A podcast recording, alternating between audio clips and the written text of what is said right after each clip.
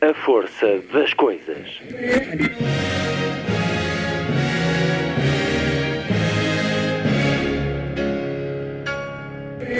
Welcome to the 109th last night of the proms.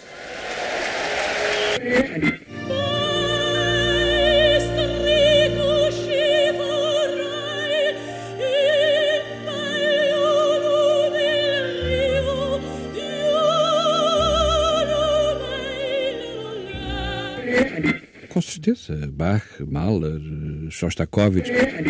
Um programa de Luís Caetano. Na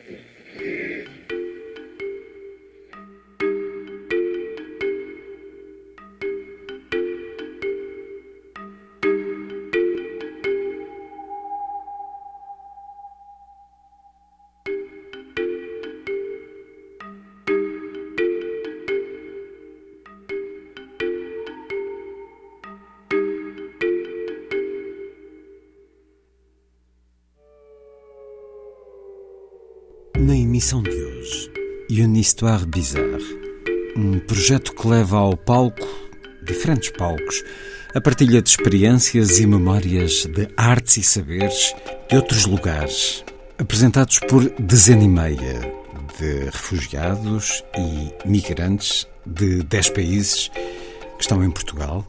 Sobre este projeto Une Histoire Bizarre vou conversar com Sebastião Martins e Helena Reis. Um singular projeto que sobe esta noite ao palco no auditório Jorge Sampaio do Centro Cultural Olga Cadaval, em Sintra. É às 21 horas. Depois, neste dia que a Unesco consagrou ao livro e aos direitos de autor, 23 de abril, proponho-lhe uma conversa que teve lugar no Centro Ismaili, em Lisboa, organizada pelo Plano Nacional de Leitura dentro da sua Semana da Leitura. Uma conversa que teve por tema Mulheres e Literatura. Em tempos instáveis, de pandemia, de guerra, mas em todos os tempos, os livros foram fundamentais no fortalecimento da sociedade, na construção do espírito crítico. As mulheres e a literatura. No olhar de quatro mulheres com diferentes percursos e experiências, e onde escutaremos a sugestão de vários livros, Nesta conversa que moderei participaram a escritora e tradutora Tânia Ganho, a escritora e atriz Lúcia Vicente, a psicoterapeuta e gestora de projetos de inclusão social da Fundação HCAN Carla Calado e Mariana Bernardo, divulgadora de livros nas redes sociais com o nome Banal Girl. Teresa Calçada, diretora do Plano Nacional de Leitura, fará a introdução a uma conversa que aconteceu no mês passado, Mulheres e Literatura neste dia 23 de abril, o Dia Mundial do Livro.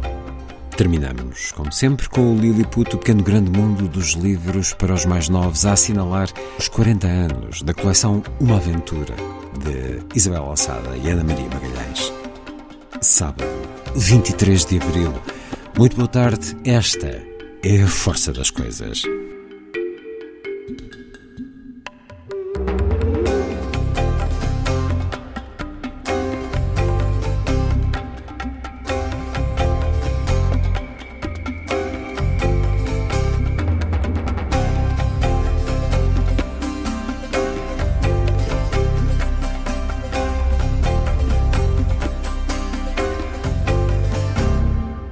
Migrations. Música carnática ao encontro da compositora inglesa Jocelyn Pook com o músico tamil do Sri Lanka Manikam Yogeswaran.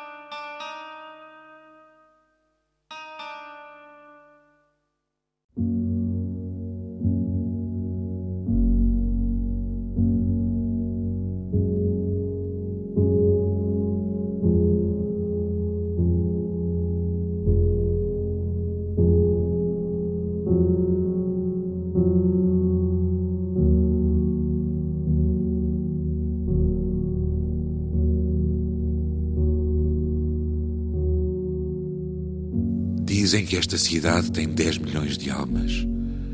Umas vivem em mansões, outras em tugúrios. Não há contudo lugar para nós, meu amor, não há contudo lugar para nós. Outrora tivemos uma pátria e pensávamos que isso era justo. Olha o mapa e ali a encontrarás. Não mais podemos lá voltar, meu amor, não mais podemos lá voltar. Cônsul deu um murro na mesa e disse: Se não têm passaporte, estão oficialmente mortos. Mas nós ainda estamos vivos, meu amor, nós ainda estamos vivos. Aí embaixo, no adro da igreja, ergue-se um velho teixo. Em cada primavera floresce de novo.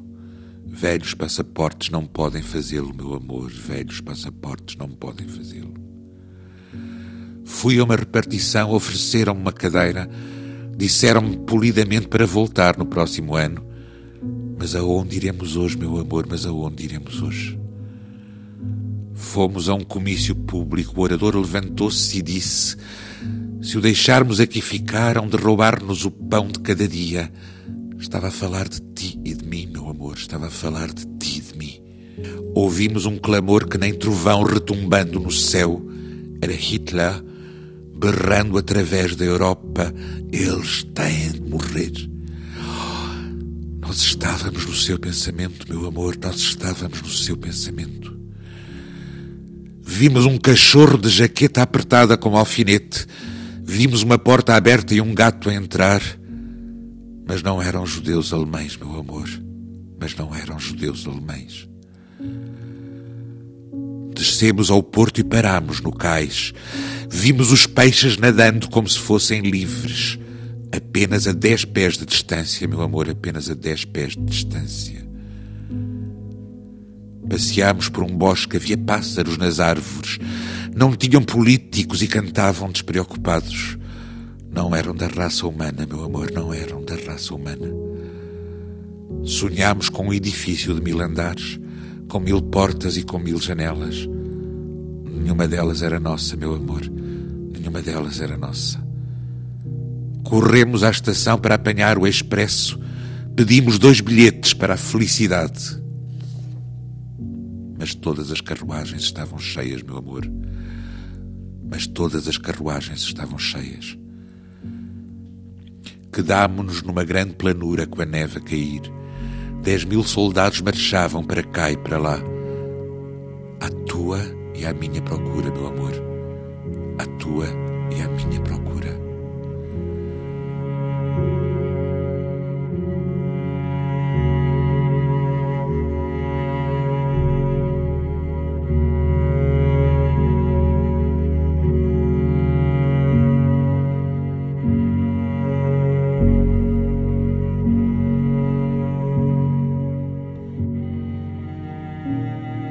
Canção, ou Blues dos Refugiados, W.H. Oden, por Jorge Silva Melo. Falar de refugiados é falar de cicatrizes abertas e vivemos mais uma nova forma, uma nova vaga eh, de uma crise de refugiados. Vivemos este tempo verbal que permite o passado e o presente, aliás, refugiados e imigrantes desde o início da história do mundo. Em Homero esse diálogo em que Etioneu pergunta a Menelau se devem desatrelar dois cavalos de, dos estrangeiros que acabaram de chegar ou se os devem mandar embora para outras paragens, ao que Menelau responde não costumava ser tão tolo, Etioneu, quantas vezes na nossa longa viagem não tivemos já nós que ser acolhidos por outros.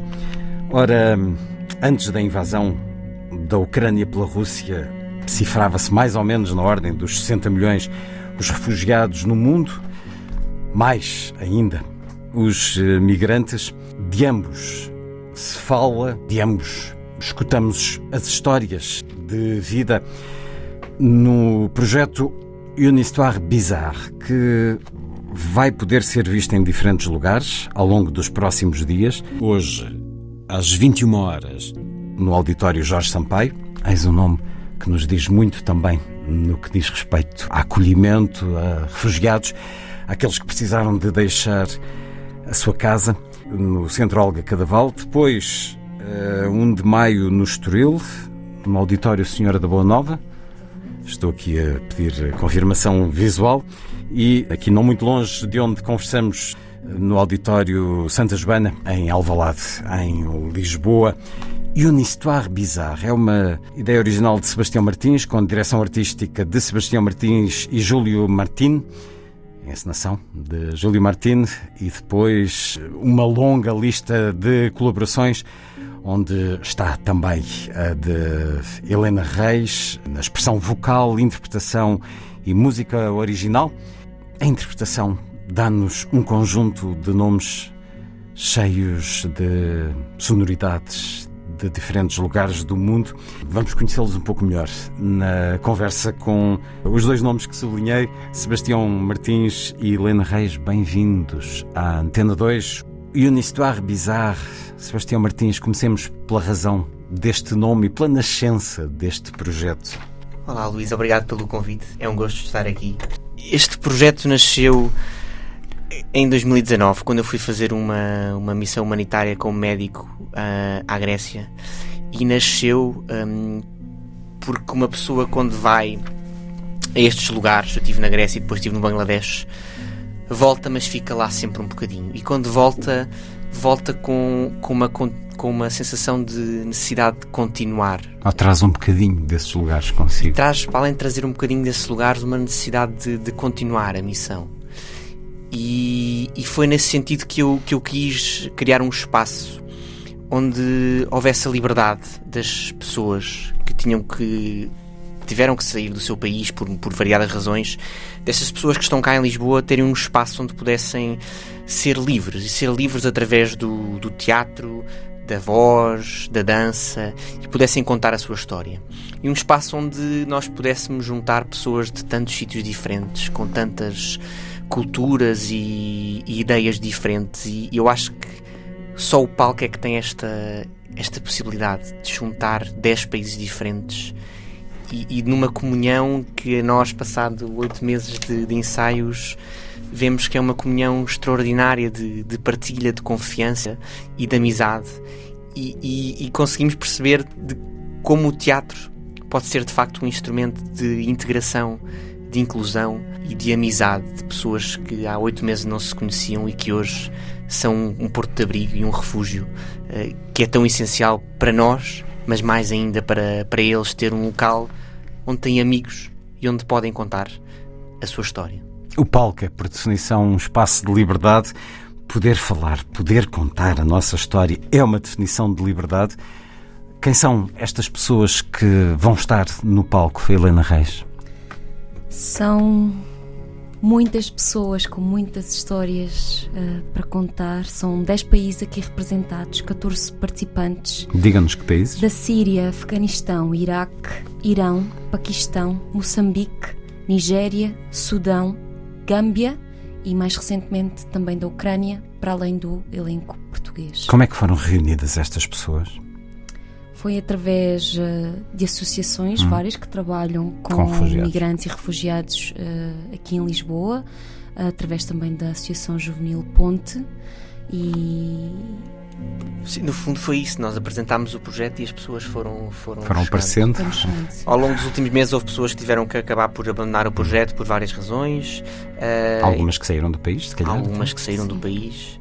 Uh, e um dos grandes impulsionadores do projeto no, no, no, início, que era o Babak, que é do Irão, em janeiro acabou por, por sair do país, foi para trabalhar para outro lugar, mas ele foi uma pessoa muito importante no projeto. Então, mas porquê? Porque uh, vos deu força para Desde o início nos levantar? deu força e ele foi, nós desde o início, desde o primeiro ensaio que fizemos o desafio aos participantes de trazerem coisas dos países deles. Uhum para que nós também nos pudéssemos, através da cultura deles, inspirar para, para Coisas, criar esta música, história. histórias. Música, sim. Exato. Músicas, hum. poemas, uh, danças, brincadeiras de infância.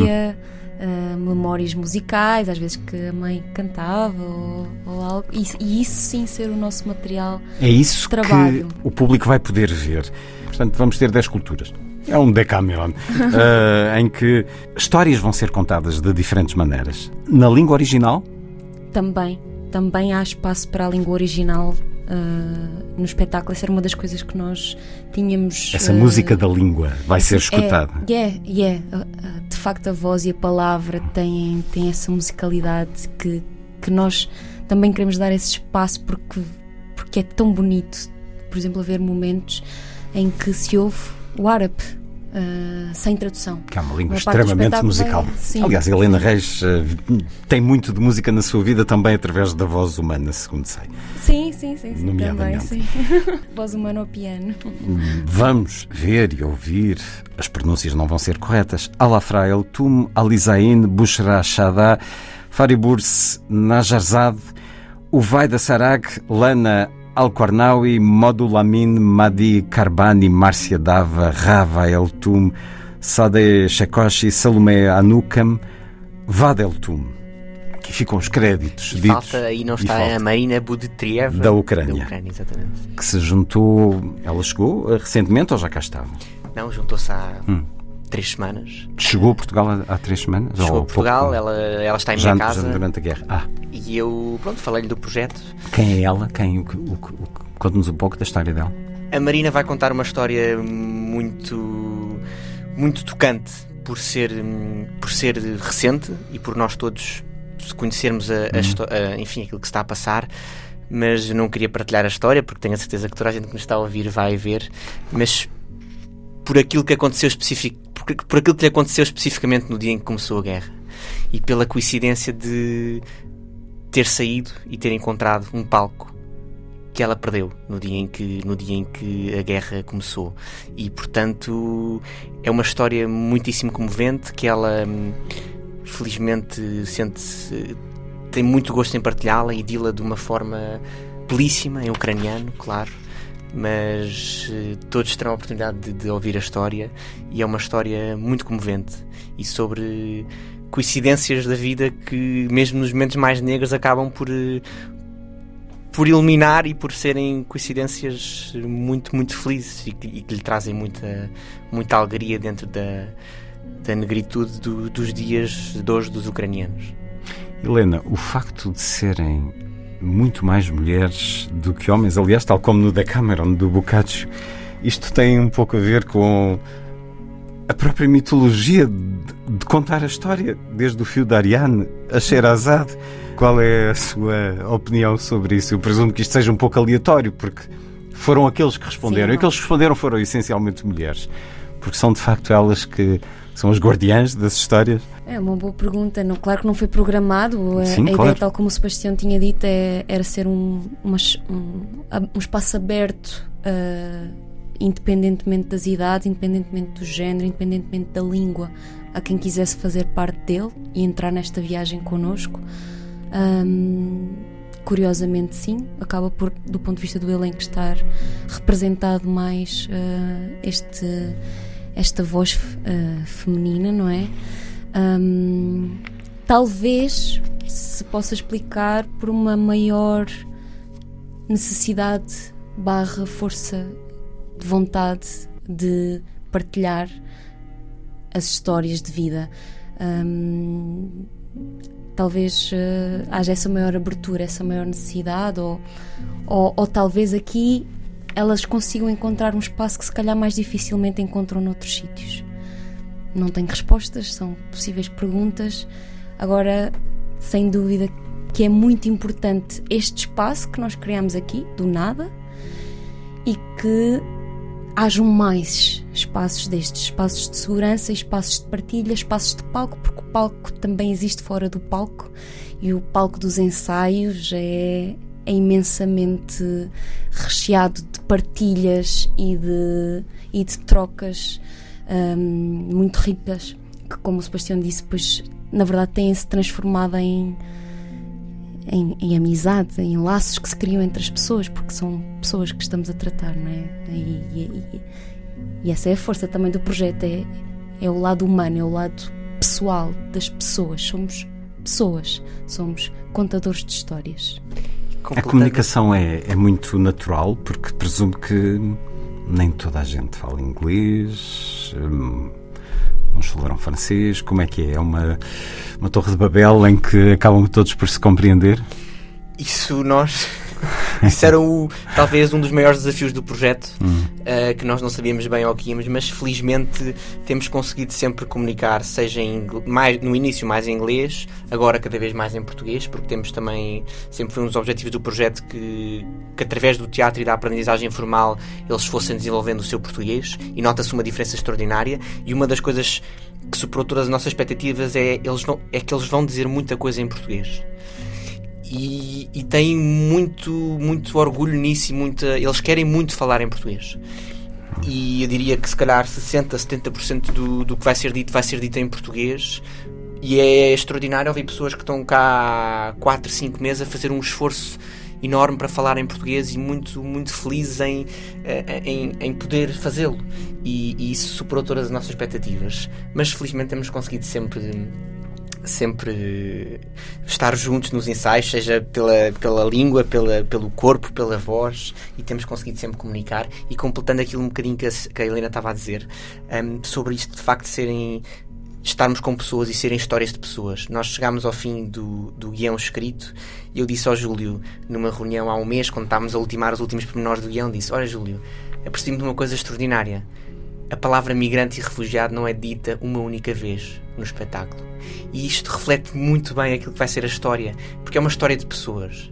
E, e mais, mais além, muito além dos rótulos que nós, que nós lhes pomos e do estatuto delas, são as pessoas que estão ali e não são as, as viagens e os traumas por que tiveram que passar, são as suas memórias boas que trazem dos países, são, é o seu dia a dia cá e são os seus sonhos e o, e, e, o que eles querem para o futuro.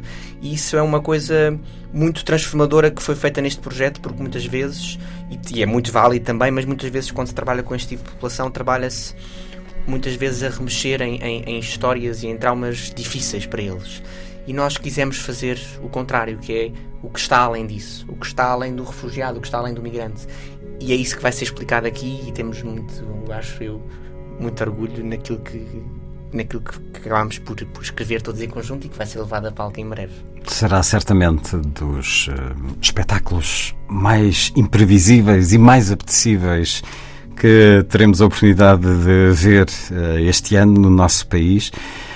Une histoire bizarre, Estou à conversa com Sebastião Martins e Helena Reis, dois dos responsáveis, para além de todos os outros, nomeadamente estes nomes que tentei ler há pouco da melhor maneira possível, os intérpretes a, a, música, música original, Helena, uh, fala-nos um pouco do que é que foi pensado para Não este posso espetáculo. ter os créditos na Sim, claro. pela música original. Baltasar Molina, Marco Planels e Vasco Pimentel. Vasco Pimentel, exatamente, com música ao vivo destes três um, grandes músicos. Fazendo pontos com a música de, dos lugares destas pessoas? Sim, várias. Na verdade, tanto o Baltasar como o Marco é, é uma das especialidades deles a nível musical e uma das grandes paixões deles.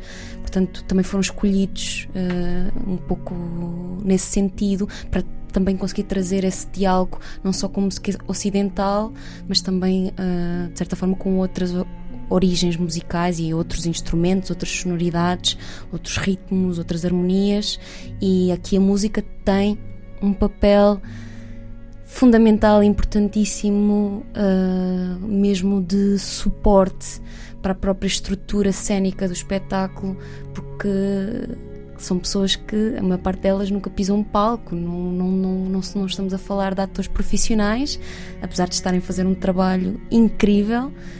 Um, a música aqui tem, um, tem sem dúvida um papel fundamental de dar estrutura, de dar apoio, de ser um pouco também um, um embalo, de certa forma, para, para as cenas, para as transições, para, para criar ambiência, para, para construir mundos outros que não aqueles que estamos a ver.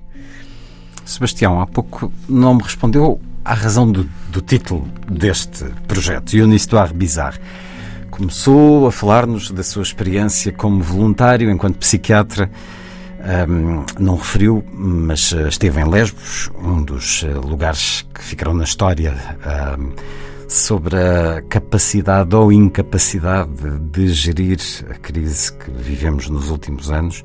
Foi aí que este título surgiu? Sim, este título tem uma origem muito particular. Uh, eu estava, pronto, estava a trabalhar na, no consultório no segundo dia em que estava em Lesbos e tudo era novo para mim. Estava lá há pouco tempo, eu não sabia bem o que encontrar e depois de seis anos a estudar medicina, nada nos prepara para aquilo que nós, que nós encontramos lá. E por muito que eu tenha estudado e visto sobre a situação dos refugiados, é muito diferente ouvir uma pessoa a contar a, a sua história à nossa frente. E depois de um, de, um, de um, dia com vários doentes, houve uma senhora que entrou uh, no meu consultório, era uma senhora que vinha dos Camarões, entrou sem dizer nada, muito cabisbaixo, ela falava francês e como eu consigo compreender e falar um bocadinho francês, aceitei recebê-la e perguntei como é, como é que eu podia ajudar. E ela, depois de um longo silêncio, que a mim pareceu duas, três horas, mas é capaz de ter sido só dez segundos, ela disse: Je vais te raconter une histoire bizarre. Vou-te contar uma história bizarra. E contou-me a história da sua vida, a história de como tinha chegado à Europa, a história das suas, das suas esperanças, dos seus sonhos, do que, do que queria ao chegar, mas também dos seus traumas e daquilo que trazia. E eu fui a primeira pessoa a quem ela contou essa história. Fui ali um, um porto de abrigo e algum, algum refúgio para ela, porque ela não tinha contado ainda a sua história. E depois dela me contar uma história muito impactante e, e muito dura, eu fiquei em silêncio porque não, não sabia o que dizer. Não, nós não, não sabemos ao certo o que dizer quando, quando ouvimos uma pessoa num, num estado de, de, de, grande sofrimento e de grande desesperança. E antes que eu pudesse dizer alguma coisa, ela disse-me só merci. E eu perguntei-lhe, mas obrigado porquê? E ela responde-me obrigado por poder contar a minha história. E depois conversámos um pouco mais e ela, e ela foi-se embora. Nunca mais a vi. Uh, mas percebi ali, naquele momento, uh, a importância que, que ouvir alguém, escutar alguém e, e ter um sítio onde podemos contar a nossa história pode ter para uma pessoa num, num, numa situação de grande vulnerabilidade também foi por isso que eu depois acabei por, por, por ir para a psiquiatria, em certa, de certa forma. E nesse dia, quando cheguei a casa, escrevi um texto no caderno que está aqui à minha frente, que eu agora acompanho ao longo do. Tenho, me tem acompanhado ao longo do projeto, e percebi que gostava de ter um sítio onde houvesse mais pessoas. Onde, um sítio onde mais pessoas pudessem contar a sua história. E através deste, deste conto serem livres. E, e, e assim surgiu o Histoire Bizarre e acredito que as 14 pessoas que estão connosco, um, à semelhança da, daquela senhora que eu vi há 3 anos em Lesbos, um, estão muito agradecidas e tem sido muito importante para elas terem um local onde podem contar a sua história e contar para outras pessoas e contar da forma como se sentem mais confortáveis, seja em português, seja na sua língua, ou seja até pelo silêncio ou pela dança ou por um, um momento que não não falado. E é isto que temos aqui e, e esta história é também a história da, dessa senhora que se algum dia vir este espetáculo se calhar vai reconhecê-la como sendo dela, mas que agora a partir do dia 23 vai passar a ser do mundo todo. Ela será a 15 intérprete em palco e para aqueles que assistirem será partilhar um pouco da experiência que o Sebastião Martins teve em Lesbos com essa senhora. E Une Histoire Bizarre 23 de Abril no Centro Olga Cadaval, Auditório Jorge Sampaio, sublinhar sempre. Depois, no dia 1 de Maio, no Estoril, Auditório Senhora da Boa Nova. 7 e 8 de Maio, Auditório de Santa Joana, encostada à Igreja de Santa Joana Princesa, em Lisboa. E depois, provavelmente, para norte, para sul, leste, oeste. Vamos ver, deixamos o desafio. para já, a possibilidade de viver um pouco daquilo que aqui conversamos e será, sem dúvida nenhuma, uma experiência muito enriquecedora. Será para todos um momento especial assistir a Une Histoire Bizarre, o projeto que vai estar em palco nestes dias e nestes lugares que referi. Sebastião Martins e Helena Reis, muito obrigado por terem vindo à Antena 2. Obrigado, nós.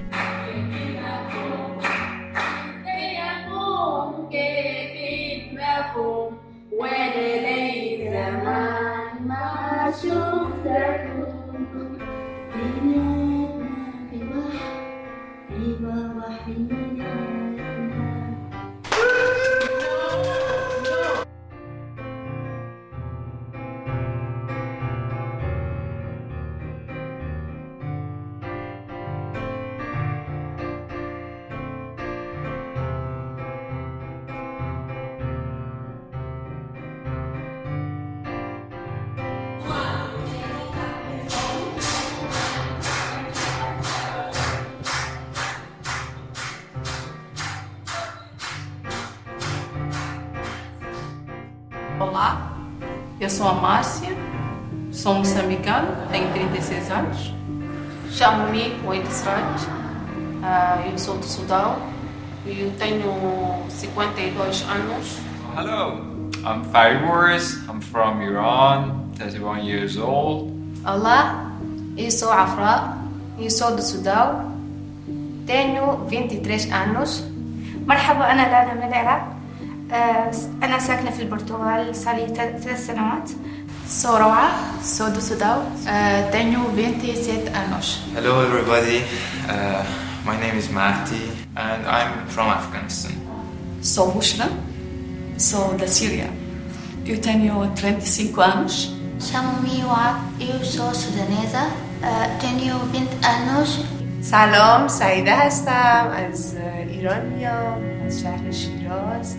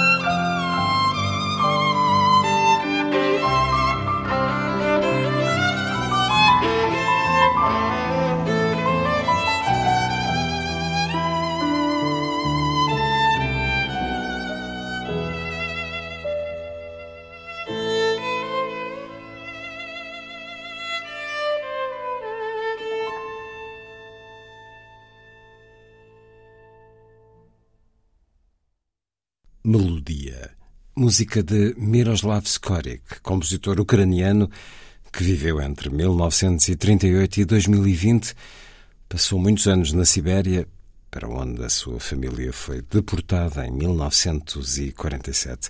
Interpretações do violinista Daniel Hope, nascido na África do Sul, e de Alexei Botvinov, pianista também ucraniano de Odessa.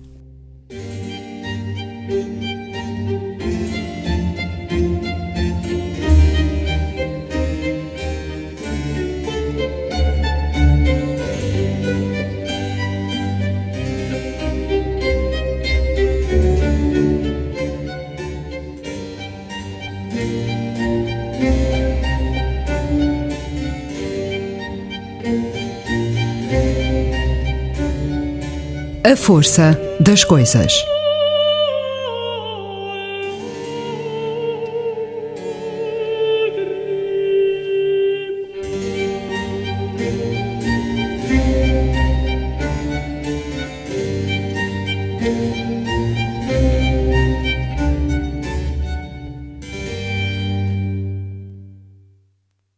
Depois da música, uma conversa tida no mês passado no Centro Ismaili em Lisboa, organizada pelo Plano Nacional de Leitura, dentro da Semana da Leitura, Mulheres e Literatura. Uma conversa que moderei e em que participaram a escritora e tradutora Tânia Ganho, a escritora e atriz Lúcia Vicente, a psicoterapeuta e gestora de projetos de inclusão social da Fundação HK Carla Calado e também Mariana Bernardo, divulgadora de livros nas redes sociais com o nome Banal Girl. Ouviremos também Teresa Calçada, a diretora do Plano Nacional de Leitura. Antes, Per pietà non dirmi addio, de A Pérfido, área de concerto de Beethoven, na interpretação de Cecilia Bartoli, com a Orquestra de Câmara de Basileia, sob a direção de Mohai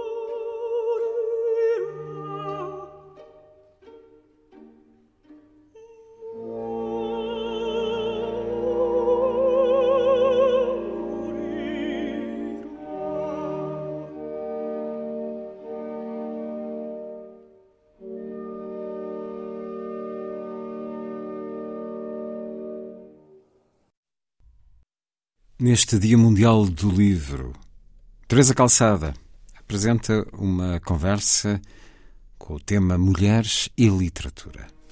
Temos muito prazer em estar aqui convosco, temos a certeza que esta mesa fará parte daquilo que é o nosso propósito nesta Semana da Leitura, que há muitos anos se realiza uh, no Plano Nacional de Leitura, que é uh, sermos capazes de dizer sem medo, sem temor e com alegria: é bom ler, vamos amar a leitura. Muito obrigada. Muito obrigado, Teresa Calçada, e ao Plano Nacional de Leitura pelo convite, também ao Centro Ismail e Fundação HK, que aqui nos recebe. É um gosto uh, estar convosco, que estão nesta sala, as autoras uh, e as participantes convidadas, aqueles que nos escutam através da transmissão que as novas tecnologias permitem e aqueles que escutarão também através da rádio nos meus programas da Antena 2, espécie de parceria aqui feita para levar mais longe esta conversa. Antes de começarmos esta transmissão, neste Centro Ismail, e falávamos de raízes comuns, há raízes comuns também na nossa existência, inclusive a nossa ancestral comum mais antiga recebeu há não muitos anos o nome de Lucy, ou Dinknesh. Ela viveu há mais de 3 milhões de anos naquilo que é hoje a Etiópia e é provável que descendamos todos desta Australopiteca, que tenhamos algum ADN dela. Lucy foi o nome dado pelos cientistas que descobriram os ossos fossilizados e logo a seguir dançaram ao som de Lucy in the Sky with Diamonds. Na língua etíope o nome é Dinknesh, que significa Tu és maravilhosa é simbólico, mas é também ciência. Para além da ciência, os textos divinos e os mitos, no geral, deram outros nomes à grande criadora original, Gaia, Eva, Lilith, Amaterasu para os japoneses, Istar na Suméria e na Babilónia, e, no entanto, foi também recorrendo muitas vezes à religião e à mitologia que, ao longo dos séculos, a história se fez de sombra e de esquecimento sobre as mulheres, do pecado de Eva ao canto traiçoeiro das sereias. O tempo tem mudado muita coisa, a luta vem de longe, mas há caminho a fazer, e muito tem sido feito pelas mulheres que escrevem, pelas mulheres que dão vida aos livros de muitas maneiras. Esse combate tem, por exemplo, sido feito há dois dias via algumas vozes de mulheres Nobel da literatura Herta Müller, Svetlana Alexievich, Elfrida Jelinek ou Olga Tokarczuk, quatro vencedoras de há não muitos anos do Nobel da Literatura, numa cintura geográfica que, obviamente, lhes diz muito respeito a serem das vozes de escrita mais ativas na expressão pública do repúdio pela invasão da Ucrânia. Tem também aqui quatro mulheres: Tânia Ganho, Mariana Bernardo, Lúcia Vicente, Carla Calado, que, de alguma maneira, várias maneiras dão vida aos livros e dão vida à leitura. Eu dizia que o tempo tem mudado muita coisa.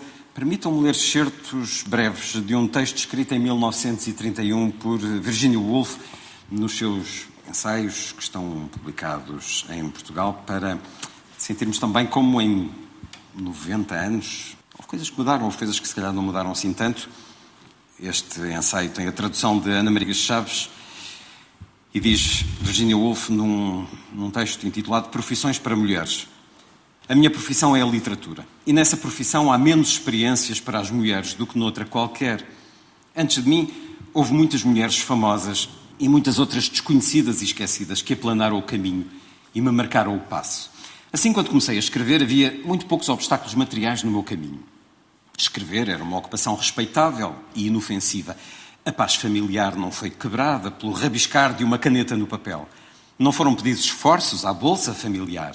Por 16 pence é possível comprar papel suficiente para escrever todas as peças de Shakespeare, se para aí estivermos viradas. Pianos e modelos, Paris, Viena e Berlim, professores e professoras. Nada disto é necessário a um escritor. O facto do papel ser tão barato é, obviamente, a razão porque as mulheres alcançaram o êxito como escritoras antes de o terem alcançado noutras profissões. Foi assim que me tornei jornalista, escreve Virginia Woolf. E enquanto eu estava a escrever, descobri que teria de travar uma batalha contra um certo fantasma. E esse fantasma era uma mulher. E quando a conheci melhor, dei-lhe o nome da heroína de um poema famoso, O Anjo do Lar.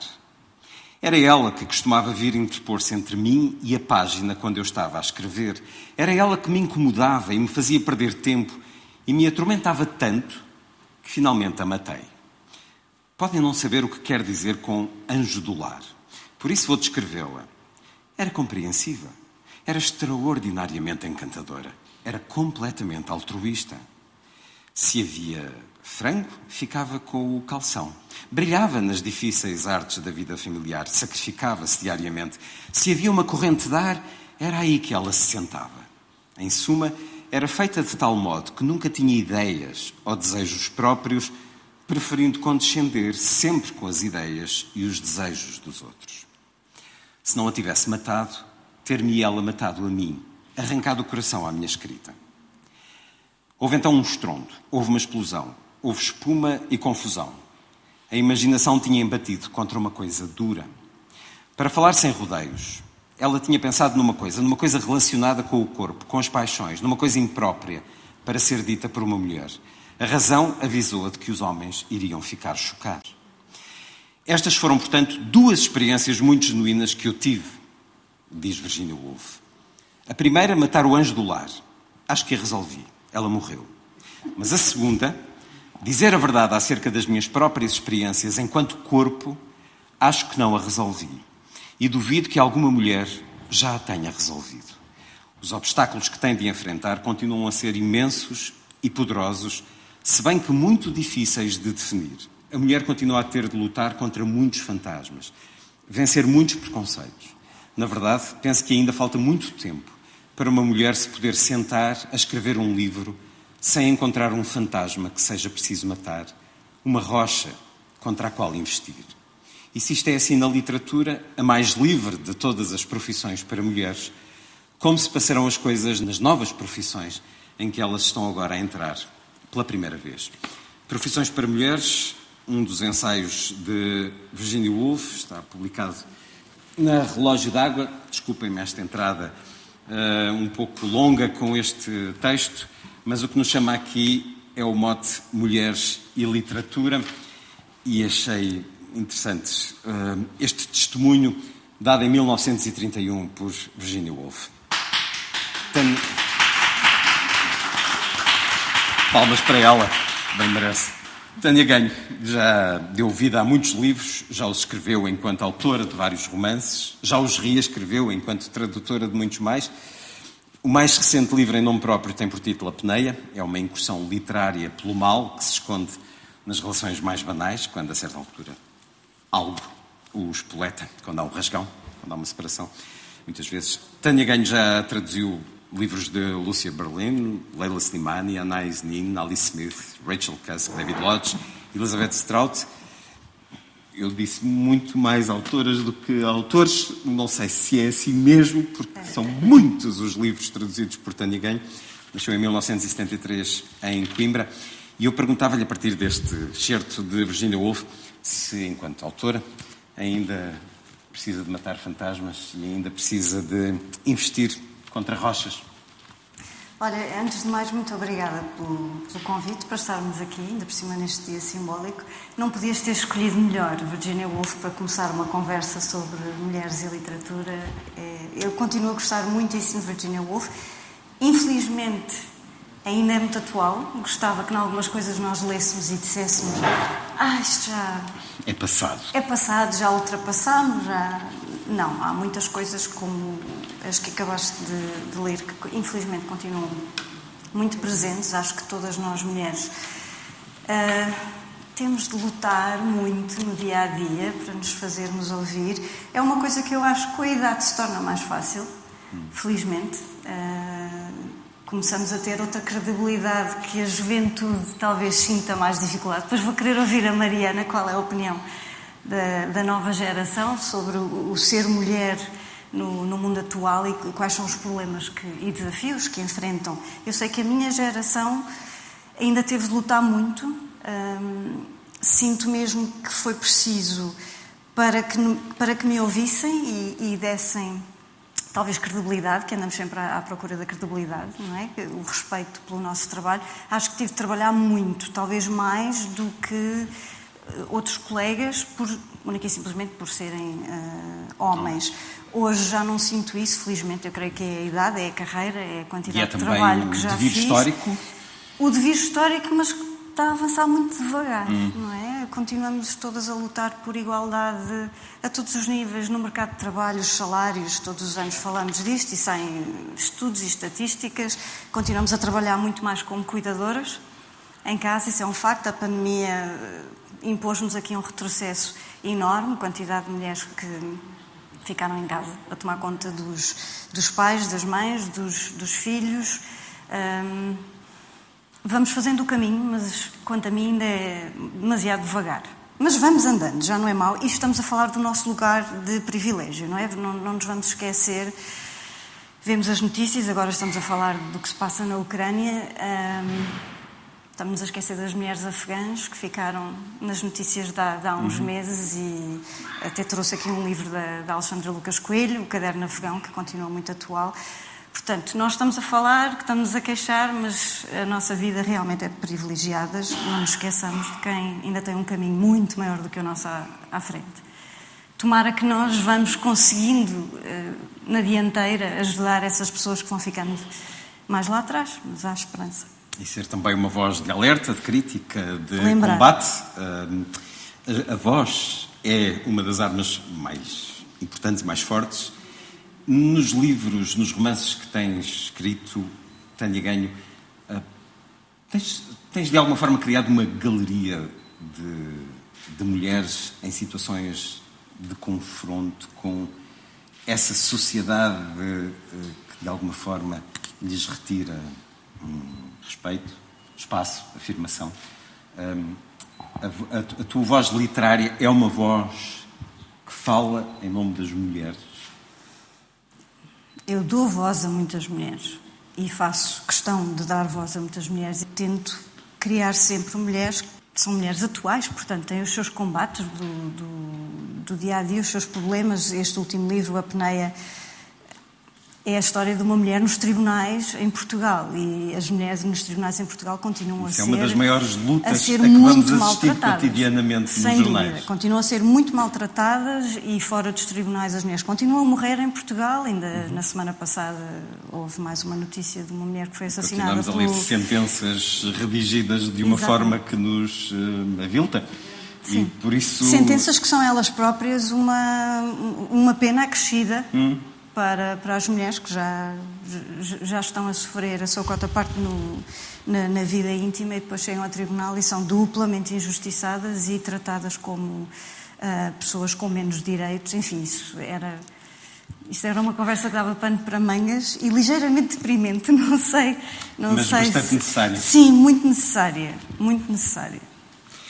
Lúcia Vicente nasceu em Faro em 1979 este livro, Raízes Negras, é um Sim. livro sobre pessoas admiráveis negras que lutaram pelos seus sonhos e mudaram o mundo. O livro a quatro mãos com Gilda Barros.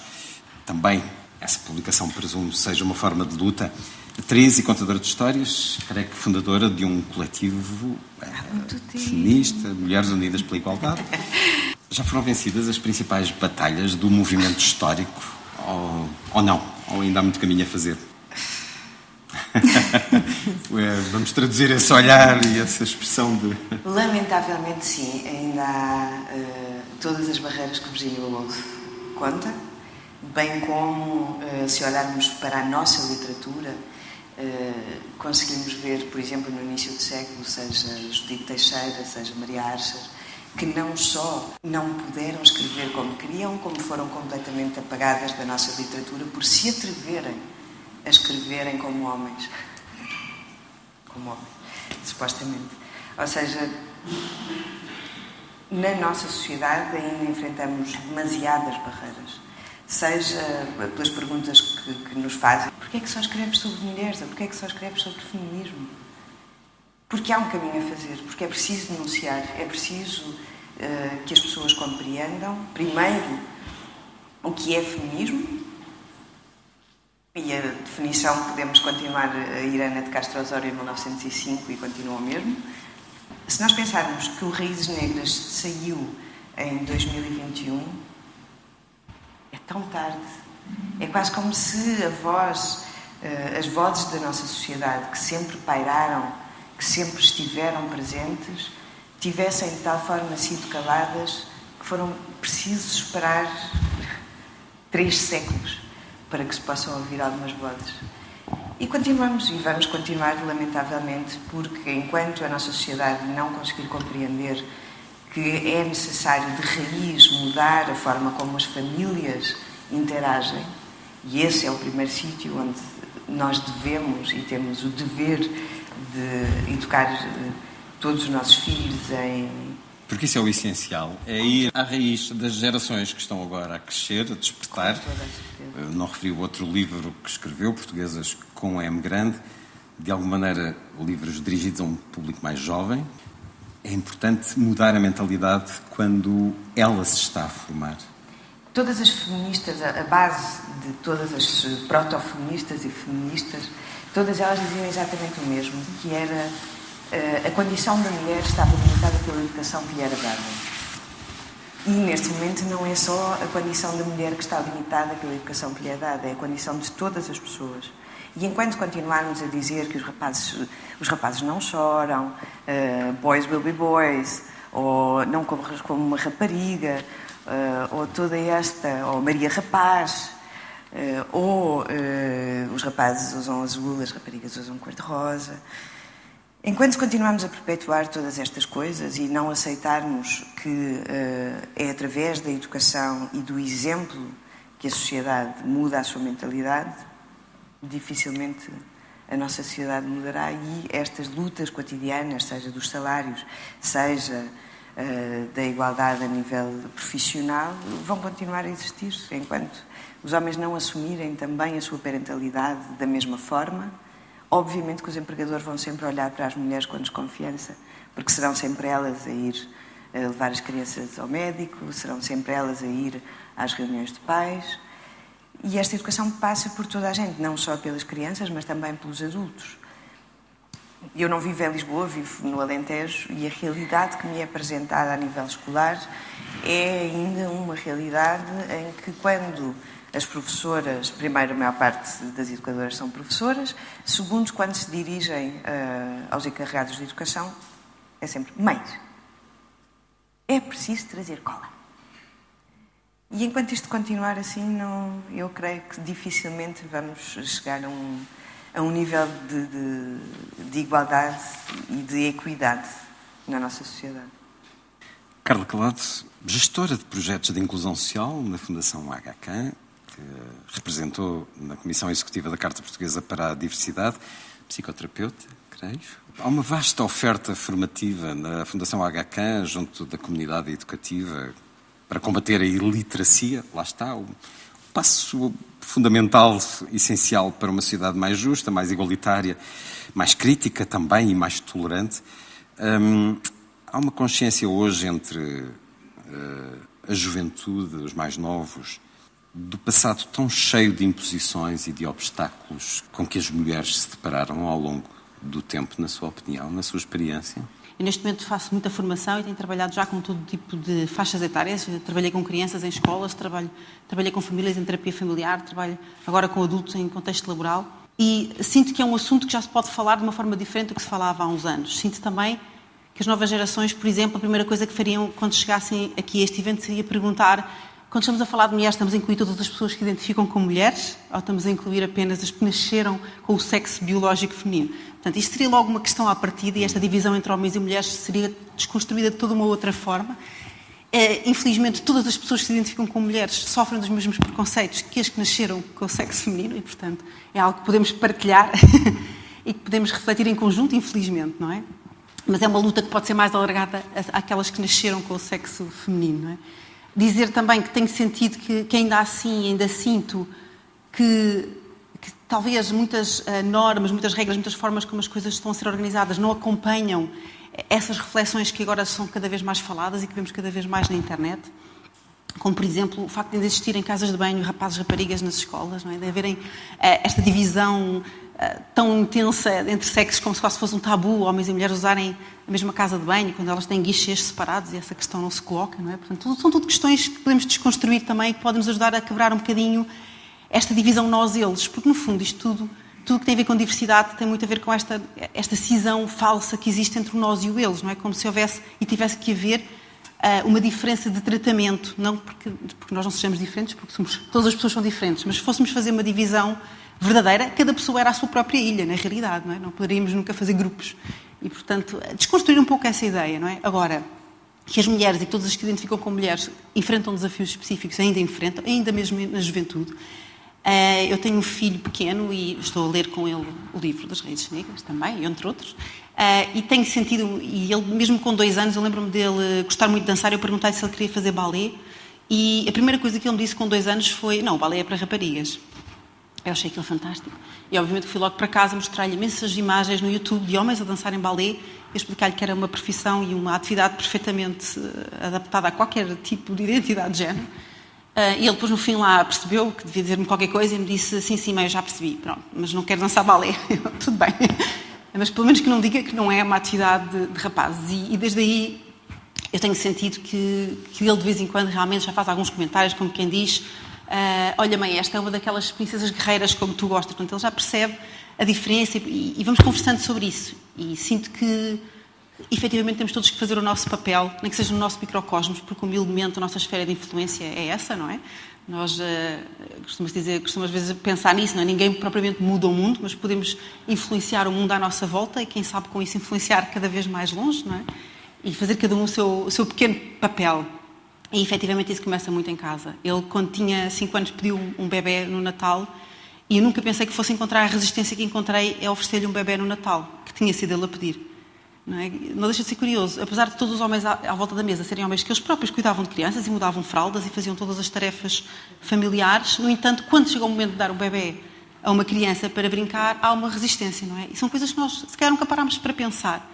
E é um pouco isso que eu acho que é que falta fazer, e, e eu sinto muito isso nas formações que tenho feito, as pessoas dizerem nunca tinha parado para pensar sobre isto. E eu acho que é um pouco isso, é como é que nós paramos para pensar sobre isso, como é que nós desconstruímos a masculinidade tóxica, não é? Pensarmos que o homem tem que ser forte, não chorar, não pode dar-se atividades familiares e, e, e, consideradas mais femininas, não é? Como é, que isso, como é que isso aconteceu? Como é que isso se desconstrói? Uh, como é que nós conseguimos que seja natural uma criança brincar com um bebê tão como brincar com um carro, seja ela de que género for, não é? E é um pouco isso, eu acho que tem sentido que mesmo nas escolas tem havido essa reflexão da forma do tipo de brinquedos, por exemplo, que se colocam à disposição das crianças no jardim de infância uh, e das escolhas que são colocadas às crianças não serem demasiado uh, divididas e sexuadas. O próprio catálogo dos, dos brinquedos no Natal ainda tem páginas cor-de-rosa e páginas azuis, que eu acho fantástico. Portanto, ainda há um, uma clara divisão do tipo de brinquedos que cada um poderá utilizar, sendo que é raríssimo ver uma rapariga a brincar com ferramentas ou com carros e um rapaz a brincar com bonecas ou com uh, outro tipo de, de, elementos. E o que é que isto também transmite às gerações, não é? Para que o meu filho, depois com dois anos, se diga as raparigas é que dançam balé e os rapazes não, não é? Ele vai buscar isto de algum lado. Somos nós que transmitimos isto. E nós podemos desconstruir isto, mas para isso tem que ser conversado, tem que ser falado. Não podemos esperar que isto aconteça totalmente do nada, não é? E, e, livros como estes são extremamente importantes e podem ser um, um, excelente mote para precisamente trabalhar isso, mas haver abertura na família para falar sobre isso, na escola, nos diferentes contextos também laborais onde estamos. Uh, e, por exemplo, conheço vários homens que sentiram muita pressão para não tirarem licença de parentalidade, portanto, isto ainda acontece hoje em dia, uh, e que foram alvo de bullying mesmo por terem tirado licença de parentalidade. Assim não vamos lá, não é? um caminho. É um caminho, é, está tudo interligado. É longo, é longo mas vai-se fazendo passo a passo. Mariana Bernardo, bem-vinda. Uh, natural de Alcobaça, a sua paixão pelos livros e a possibilidade de a comunicar e a partilhar fez com que nascesse um blog, um Instagram, um canal do YouTube com 1250 subscritores ontem à noite. Uh, assumiu uma identidade, uma assinatura, a Banal Girl julgo que é licenciada em Línguas, Literaturas e Culturas. Tenho muita curiosidade em conhecer a sua experiência. Confesso que tenho eu também um caminho a fazer em relação a, este, a esta forma de dar a conhecer os livros, a um, tendencialmente à geração mais nova. E, e, por, e por, isso pergunto quem, é, quem são aqueles que a escutam, que a seguem, quem é o seu público, com quem é que dialoga em todas estas plataformas eh, que as novas tecnologias trouxeram com quem, de forma tão entusiasta, fala de livros? Muito sinceramente, eu criei o projeto Banal Girl em 2016, portanto eu tinha 17 anos por aí, e te confesso que eu coloquei o nome Banal Girl porque na escola eu tinha algum medo que fosse gozada. Esta rapariga anda na internet a falar de livros, deve ter a mania, uh, não sei, tive sempre esse medinho e então uh, acha que é crítica, acha que pode falar. E, e era uma coisa que nasceu tão de forma de forma natural. Uh, basicamente, uh, estava na internet e vi alguém falar de livros e fiquei, oh, isto é possível, também quero. E, e foi aí que, que tudo começou. Um, e, e, pronto, e nasceu da vontade de falar de livros com alguém. A minha mãe sempre gostou muito de ler, mas ela lia coisas diferentes e eu queria coisas assim mais da minha idade.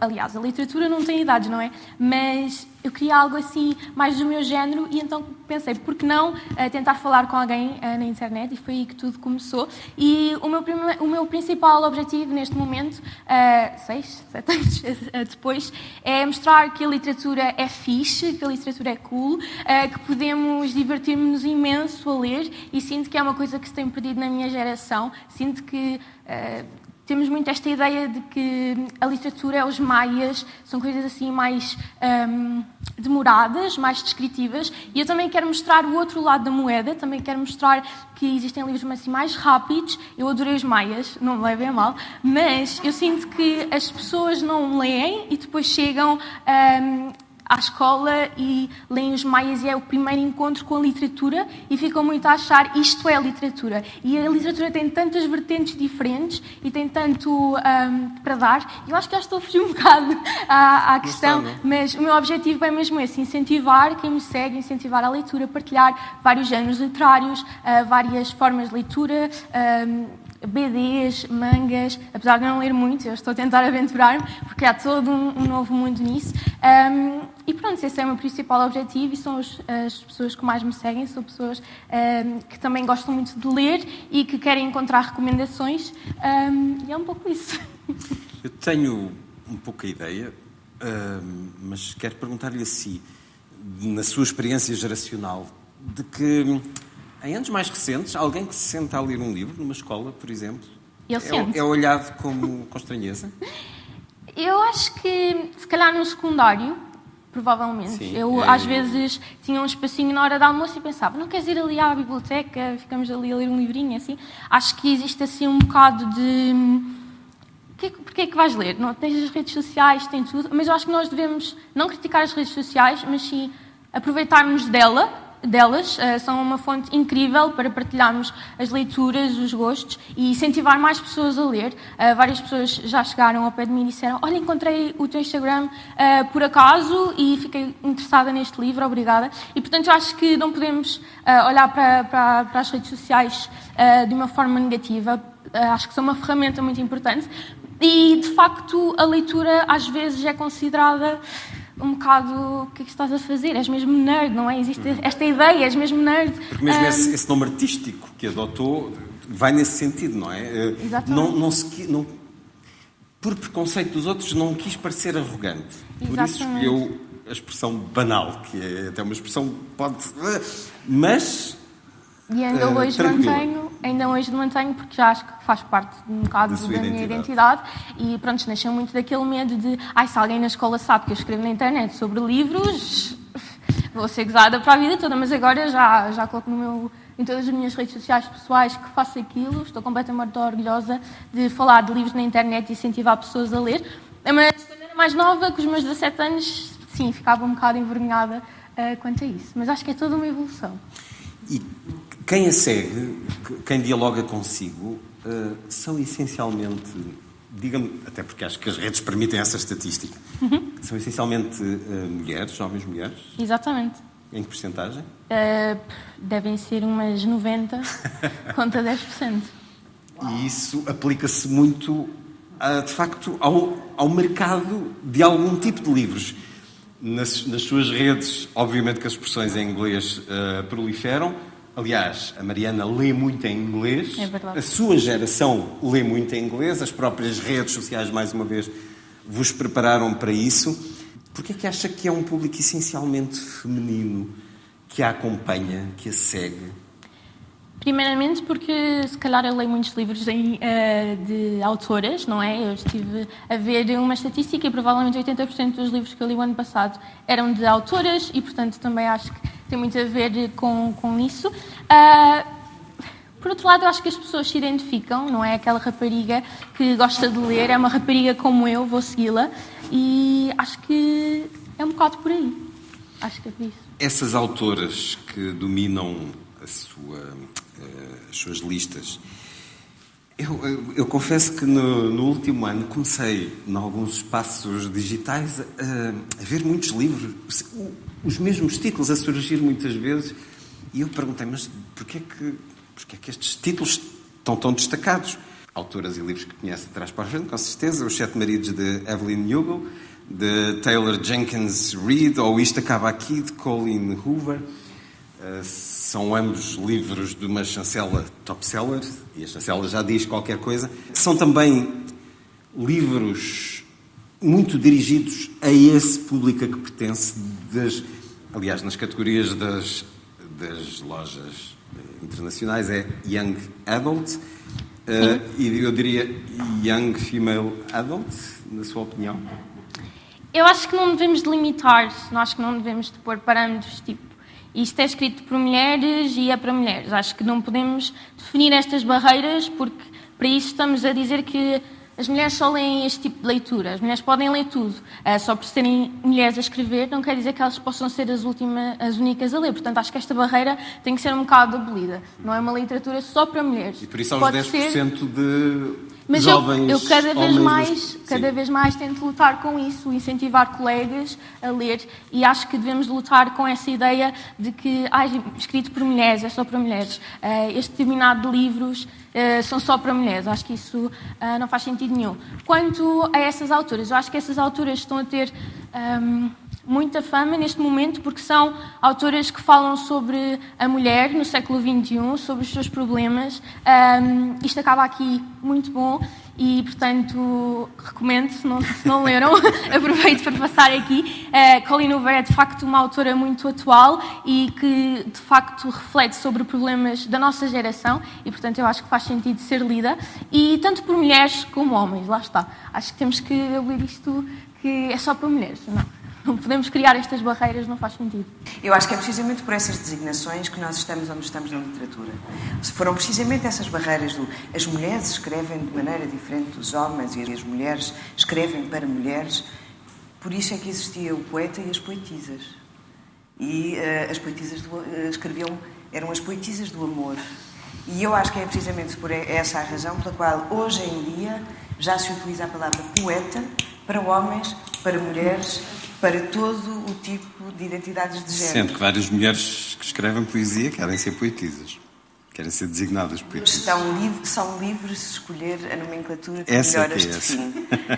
são livres de, de o escolher.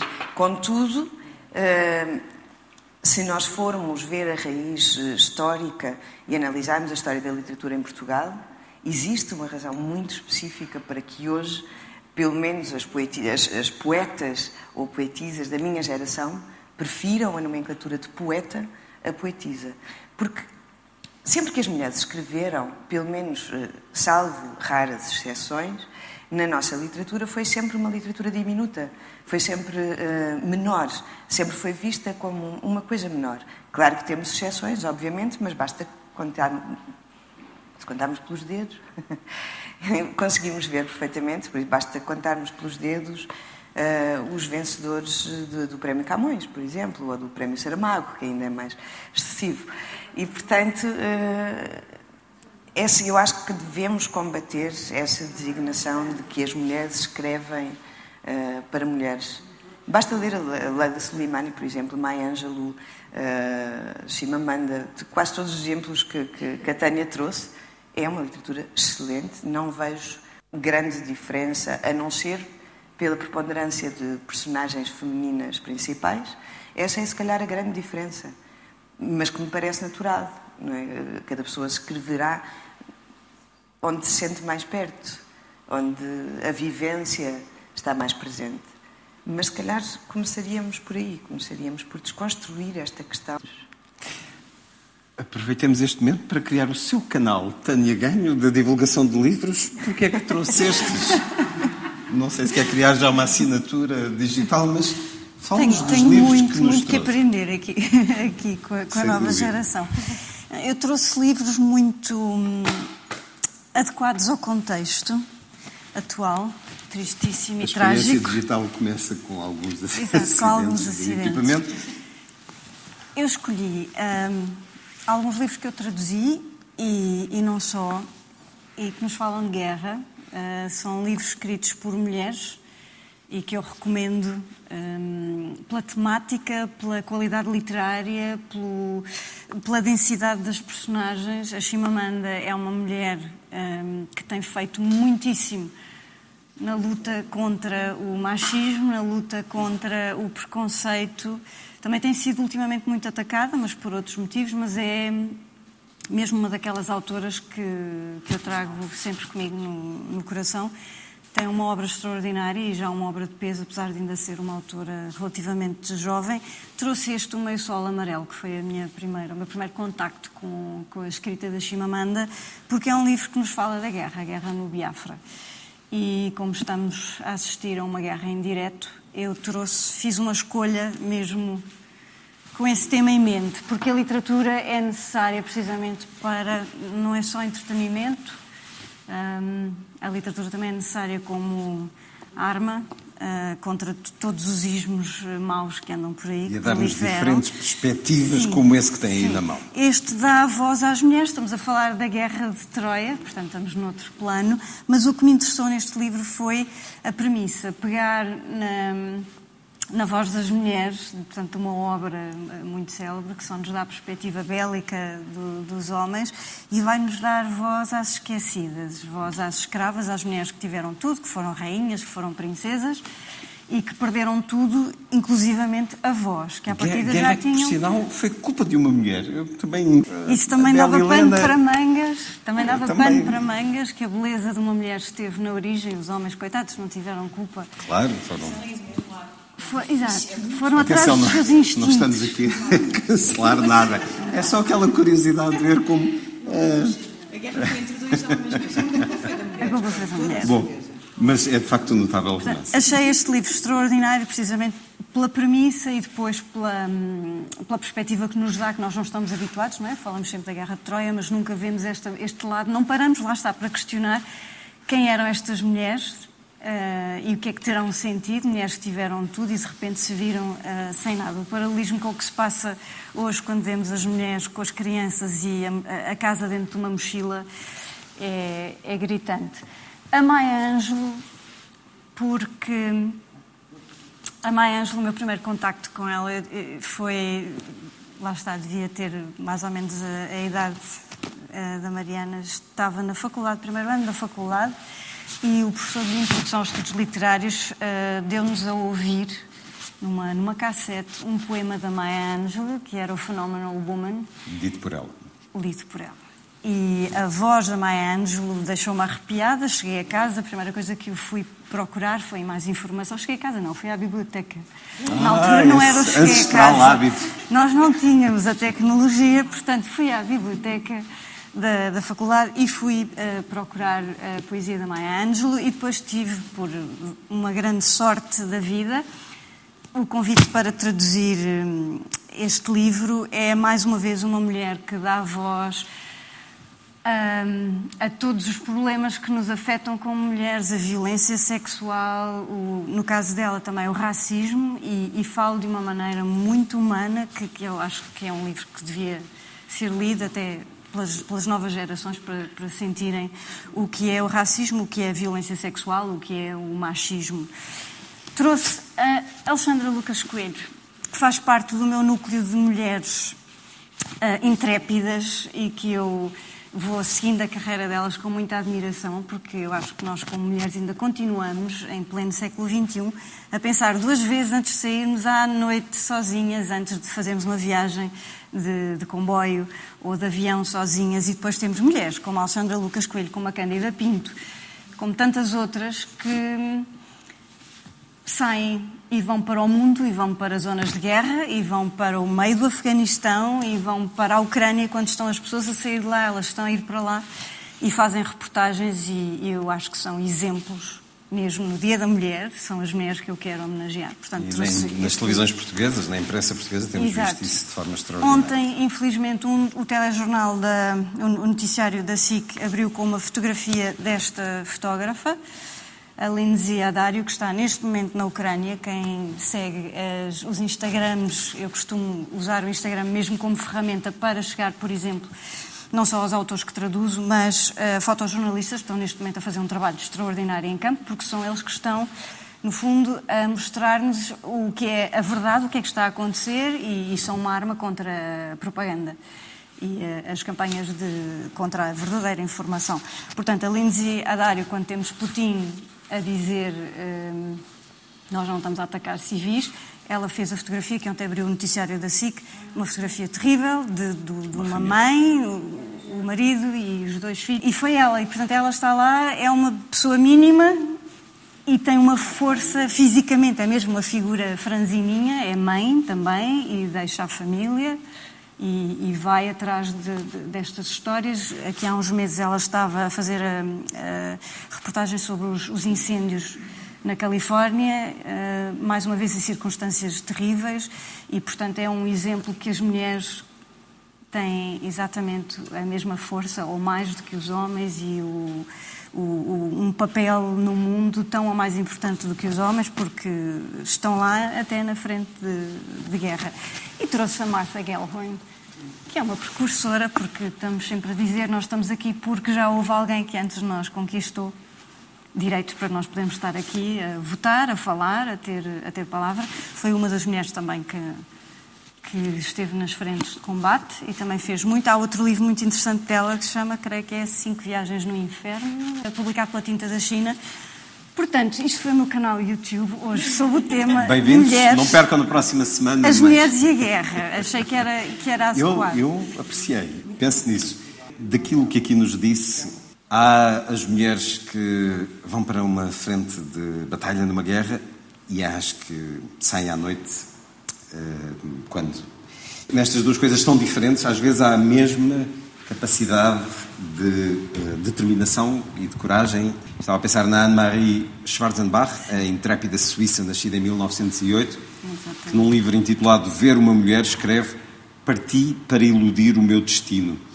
Lúcia, para muitas mulheres ainda é preciso iludir o destino, fugir àquilo que está pré-determinado? Com certeza, eh, depende da localização geográfica onde ela vive. Do meio social. Do meio social, da... da educação que recebeu e da própria forma que essa mulher vê o mundo. Nem todas as mulheres veem o mundo da mesma forma. Porque Schwarzenbach, por exemplo, vinha de uma família com muitas posses, mas havia algo que lhe estava formatado à espera. Isso ainda continua a acontecer no, seu olhar? Os pais esperam que as filhas se façam, sejam? Mais uma vez, depende uh, das de que parte do mundo é que nós estamos a falar. Portanto, vamos partir do pressuposto que só, estamos a só falar... Geografia? Muito geografia, muitíssimo geografia. Porque hoje em dia, se, se olharmos uh, para a Europa e uh, para os Estados Unidos da América, Canadá, Aí a visão que os pais terão e quererão para a sua filha será, espera-se, eh, uma visão de que ela seja feliz e que vá de encontro àquilo que lhe faz feliz. Mas se olharmos para algumas regiões da Índia, a expectativa será outra. Se olharmos para a África, dependendo do país africano de que falamos, eh, a realidade é muito eh, distinta. Portanto, quando falamos de mulheres e o que se espera de uma mulher, depende da mulher que estamos a falar. Depende uh, também da identidade de género que essa mulher, nascida mulher, depois uh, descobre se uh, será cisgênero, se, que identidade é que ela terá. Aí talvez possamos falar que na Europa ainda há muito a desejar, não é? Relativamente já às para não falar do resto do mundo. Sim, Sim já para não falar. É o tal mundo outras... em diferentes velocidades. Já vão lembrar de há 10 anos, a Arábia Saudita ter sido apreciada por finalmente conceder direito de voto às mulheres. Mas dois dias depois, uma mulher foi escoteada por conduzir um automóvel. Claro. Carla Calado, no certo da Virginia Woolf, ela dizia: Bom, há, profissões uh, onde as mulheres terão ainda que fazer um caminho mais árduo do que o da literatura. Na sua opinião, uh, ainda há profissões que dificilmente uma mulher consegue chegar a um topo. Eu, eu acrescentaria aquilo que ele estava a dizer, a questão socioeconómica aí na interseccionalidade é extremamente importante. Não nos podemos esquecer que, independentemente das nossas características, se nós viemos de determinadas classes socioeconómicas, tudo, tudo aquilo que estamos a falar da nossa posição de privilégio é completamente diferente. Grande Portanto, desigualdade. É há uma grande desigualdade e, e em Portugal ainda e em muitos países eh, europeus ainda, eh, e portanto há ainda muito para trabalhar em relação a isso. Em termos de profissões, eh, não deixa de ser curioso porque Uh, neste momento temos um, uma realidade com um país com mais mulheres licenciadas do que homens, uh, em que existem mulheres licenciadas em todas as áreas, algumas delas tradicionalmente masculinas já começam a ter cada vez mais mulheres, mas na realidade depois quando chegamos às empresas, e isto independentemente de qualquer área, mesmo em áreas onde 90% das trabalhadoras são mulheres, conforme chegamos ao topo, há cada vez menos mulheres. Portanto, isso faz-me perguntar se, uh, se, o que é que se passa, não é? O que é que aí acontece? Que telhado de vidro é este? é, que, que ele existe. E, portanto, não será tanto uma questão de profissões, embora ainda exista algum estigma, e existe em relação a certas profissões. Uh, por exemplo, um homem queira ser educador de infância ou uma mulher queira ser engenheira é possível e já começa a acontecer cada vez mais, já começa a ser visto com outros olhos, mas ainda existem alguns entraves, ainda, ainda é visto com algum tipo de comentários, não é? E, portanto, ainda há barreiras a ultrapassar esse nível, às vezes pelos próprios, pelos próprios professores e professoras da faculdade, não é? Porque eu vou, e às vezes nem que seja porque me vou introduzir num ambiente em que de repente 99% das pessoas são homens e, e, e isso em si pode ser, pode ser sentido como hostil, Principalmente eu tive uma experiência negativa e até de agressividade masculina, algum tipo de comentários, não é? E, portanto, ainda há barreiras a ultrapassar esse nível, às vezes pelos próprios, pelos próprios professores e professoras da faculdade, não é? Porque eu vou, e às vezes nem que seja porque me vou introduzir num ambiente em que de repente 99% das pessoas são homens e, e, e isso em si pode ser, pode ser sentido como hostil, Principalmente eu tive uma experiência negativa e até de agressividade masculina, por exemplo, como pode acontecer. E há mulheres que têm traumas com, com, com homens, não é? Uh, e não só, mas também com homens, e por isso pode também ser um impedimento que às vezes é, é pouco visível, não é? Como dizíamos, esta questão do receio de sair à rua uh, é algo que nos é incutido, mas é algo que muitas de nós experienciamos em primeira mão. O perigo que é estarmos sozinhas na rua, não é? Ser incomodada, não... no mínimo, eu, ser agredida. Sim, exatamente. Ser, ser tocada sem ser, sempre ser pedido no mínimo, não é? No mínimo. Pronto, e portanto estamos a falar de que é um ambiente só, só de homens que pode ser considerado ou pode ser sentido como hostil por algumas mulheres. E portanto não é simplesmente uma questão de abrir vagas ou de, ou de mudar mentalidades só, é também uh, criar ambientes seguros para que isso não seja um sentimento, para que isso não seja nunca um impedimento para nada, não é? Uh, e, e, pronto, portanto, há aqui muito a fazer em relação a esse nível. Eu sei que, por exemplo, a Secretária de Estado a Cidadania e Igualdade tem, tem, neste momento um, um, projeto muito interessante chamado Engenheiras por um Dia, que está a ser gerido em conjunto com a Carta para a Diversidade e a Associação Portuguesa para a Diversidade e a Inclusão. É um projeto também com muito mérito nesse sentido, que tenta também uh, desconstruir um pouco esta ideia de que as engenharias são para rapazes e, e, mostrar exemplos de mulheres engenheiras em diferentes áreas das engenharias, mostrar como realmente. Porque o nosso cérebro é muito influenciado pelos exemplos que nós vemos à nossa volta. E se eu nunca tiver conhecido uma mulher engenheira, o meu cérebro não vai registrar isso como uma profissão de mulher, não é? Eu preciso conhecer mulheres engenheiras, preciso perceber que elas existem, preciso perceber que elas podem prosperar nas suas tarefas, nos seus, nos seus trabalhos, para conseguir uh, imaginar-me e projetar-me uma eventualidade dessa profissão. Portanto, também há aqui muito de modelos e de exemplos que nós precisamos de estimular, uh, de reflexões que precisamos ter também à nossa volta, com as crianças quando estamos num contexto escolar e a importância que é também, por exemplo, as próprias bibliotecas das escolas terem livros que retratam essas diferentes realidades, que têm mulheres a liderar e mulheres, elas com profissões diferentes, com diferentes realidades, a fazerem diferentes coisas e isso também é extremamente importante. Mulheres mecânicas, mulheres uh, líderes militares, mulheres, o que for, não é? O importante que é também darmos visibilidade a esses exemplos e a esses modelos, para desconstruirmos um pouco essas imagens na nossa cabeça. E às vezes de forma indireta, não precisa de ser um livro sobre feminismo para ter uma mulher engenheira como líder que, entretanto, está a fazer um trabalho qualquer, não é? Portanto, há, há muito disso nas próprias personagens, nossas escolhas de personagens, também podemos ajudar muito a desconstruir isso. E, e é algo que, por acaso, neste livro aqui, é, é um livro infantil, mas que já agora também é bastante interessante a esse nível, chama Cinderela, não sei se conhecem, mas é, no fundo, a história da Cinderela ligeiramente invertida e adaptada aos tempos reais, que eu comprei porque eu, como tenho um filho rapaz, como já disse, não, eu tenho muito esta, estou sempre à procura de coisas que ajudem um bocadinho a refletir sobre esta questão do, do, dos papéis e do que é que é de menino e do que é que é de menina, e se é, se é que isso existe. Uh, e depois também este aqui, uh, eu acho que se calhar já muitos conhecem, Shimamanda Adichie, lá está, mas este é dirigido a crianças, todos devemos ser feministas, e um bocadinho porque que o feminismo não é a mesma coisa que machismo, porque há muitas pessoas que me perguntam, mas podemos ser feministas, não podemos ser machistas, eu às vezes tenho que explicar que há uma diferença. Uh, e, portanto, este livro ajuda muito, quer para mulheres, quer uh, para crianças e para homens que possam não perceber nada sobre feminismo e queiram perceber porque que eles também devem ser feministas. Uh, e ela tem aqui uma frase muito interessante que também, no outro dia, quando me deparei, fui à apanha da azeitona. E reparei que havia um grupo de cinco mulheres e um homem a trabalhar na apanha da azeitona comigo, e quando perguntei quanto é que eles ganhavam, disseram, as mulheres recebem 40 e os homens 50 a hora. E eu perguntei, então, mas porquê? Então, os homens fazem o trabalho mais pesado. E eu, então, mas quem está a carregar as chacas de batatas são as mulheres. Chacas de batatas ou chacas de azeitonas. E ao que eles me respondem, ah, mas sempre foi assim. Começou toda a gente a ficar muito nervosa.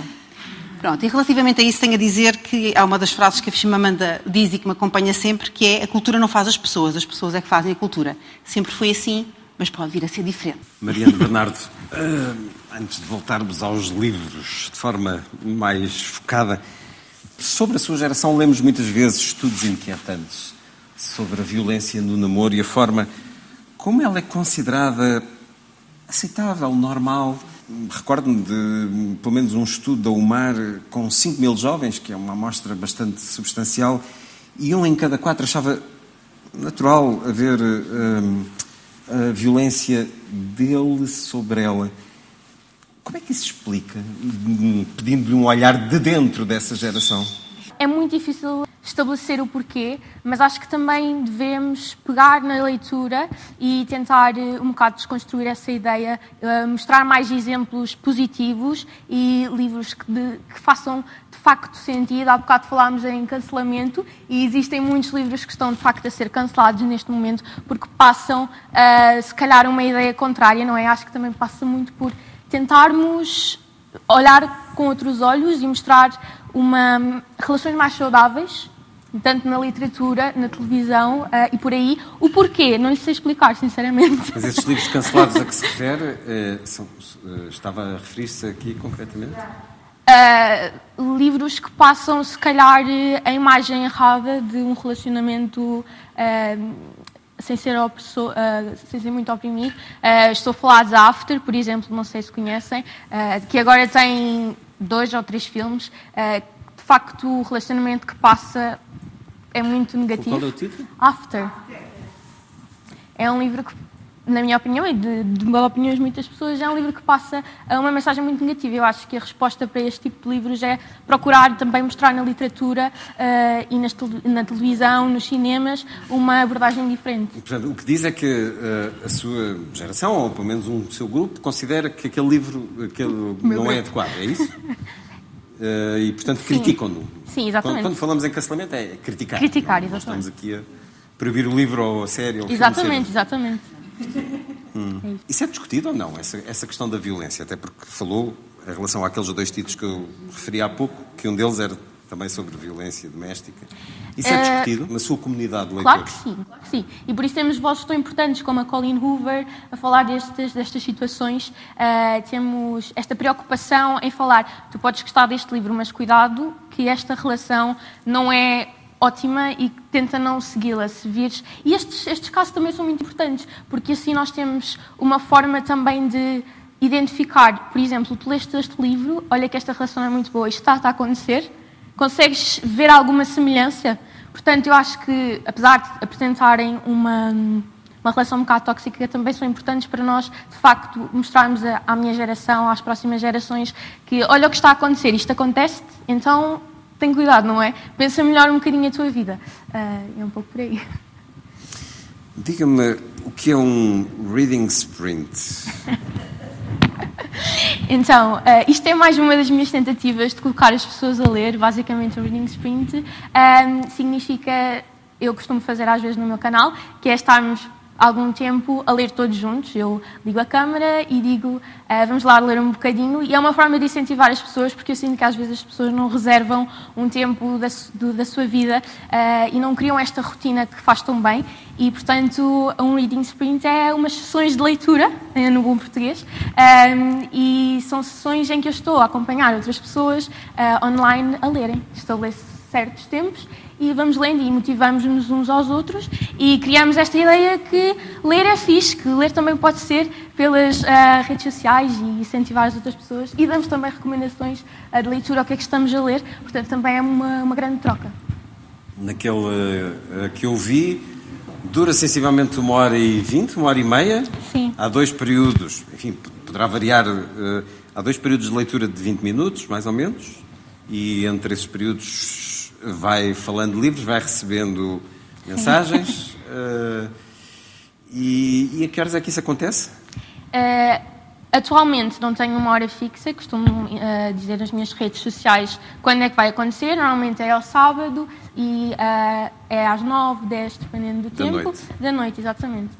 E, uh, Portanto, é agendado, são convocados. Exatamente. Dentro... Coloco nas redes sociais, está aberto a toda a gente que queira participar e é uma forma de incentivar toda a gente, mas também a minha geração, que está muito ligada às redes sociais. Eu procuro então, já que estás aqui, olha este livro, não queres ler? Não te parece giro? Neste ping-pong de uma conversa que uh, naturalmente celebra a mulher e a literatura. Estamos aqui com um discurso maravilhoso. Apaixonado. Que me está a deixar otimista em relação à leitura e às novas gerações. Já saio daqui bem mais reconfortada. E é a Semana da Leitura, portanto. Fiz uma experiência, eu tenho uma prima e o filho da minha madrinha. Eu era sempre aquela pessoa que eles iam lá à casa e olha a minha estante olha todos os livros que eu tenho para ler. E falava de livros como uma coisa muito positiva, não é? Acho que temos que mostrar às, às, próximas gerações que ler é fixe. Uh, temos que, não é só impor, uh, também temos que mostrar, olha, olha, para mim, estou a ler, não estou no telemóvel, estou a ler, vês?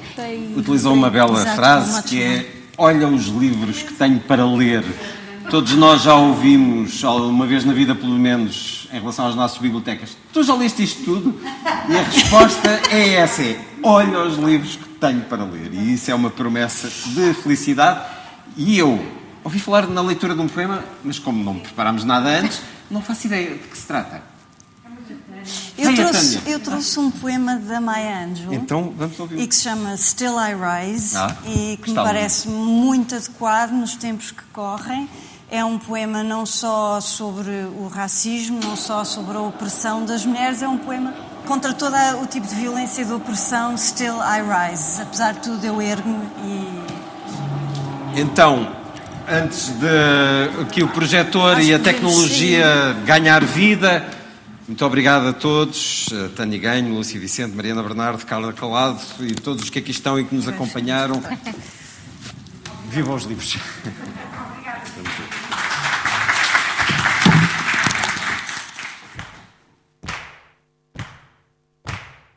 You may write me down in history. You may write me down in history.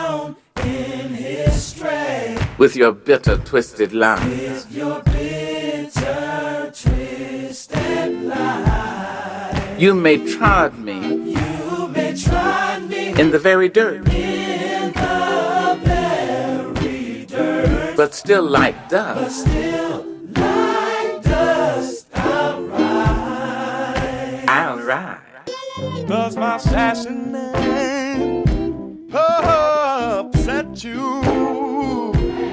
Why are you beset with gloom? Why are you beset with gloom?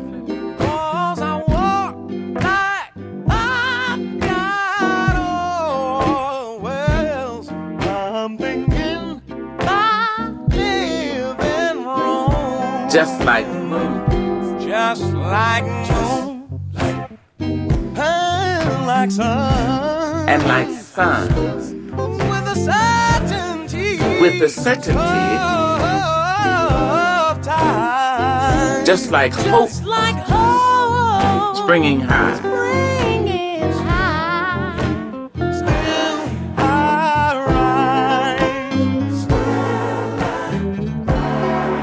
rise. Did you want to see me broken? Did you want to see me broken? Bowed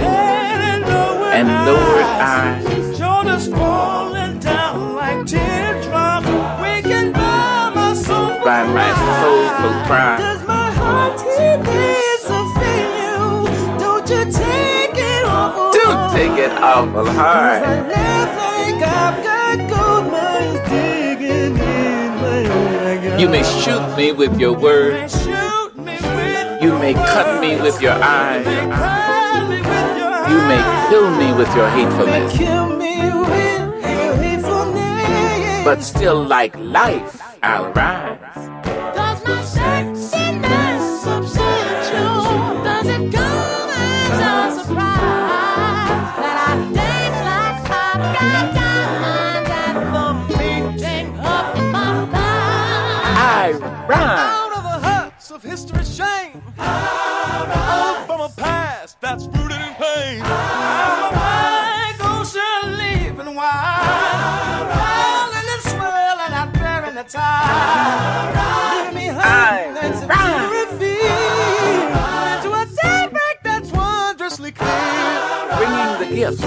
My ancestors gave. I am the hope and the dream of the slave.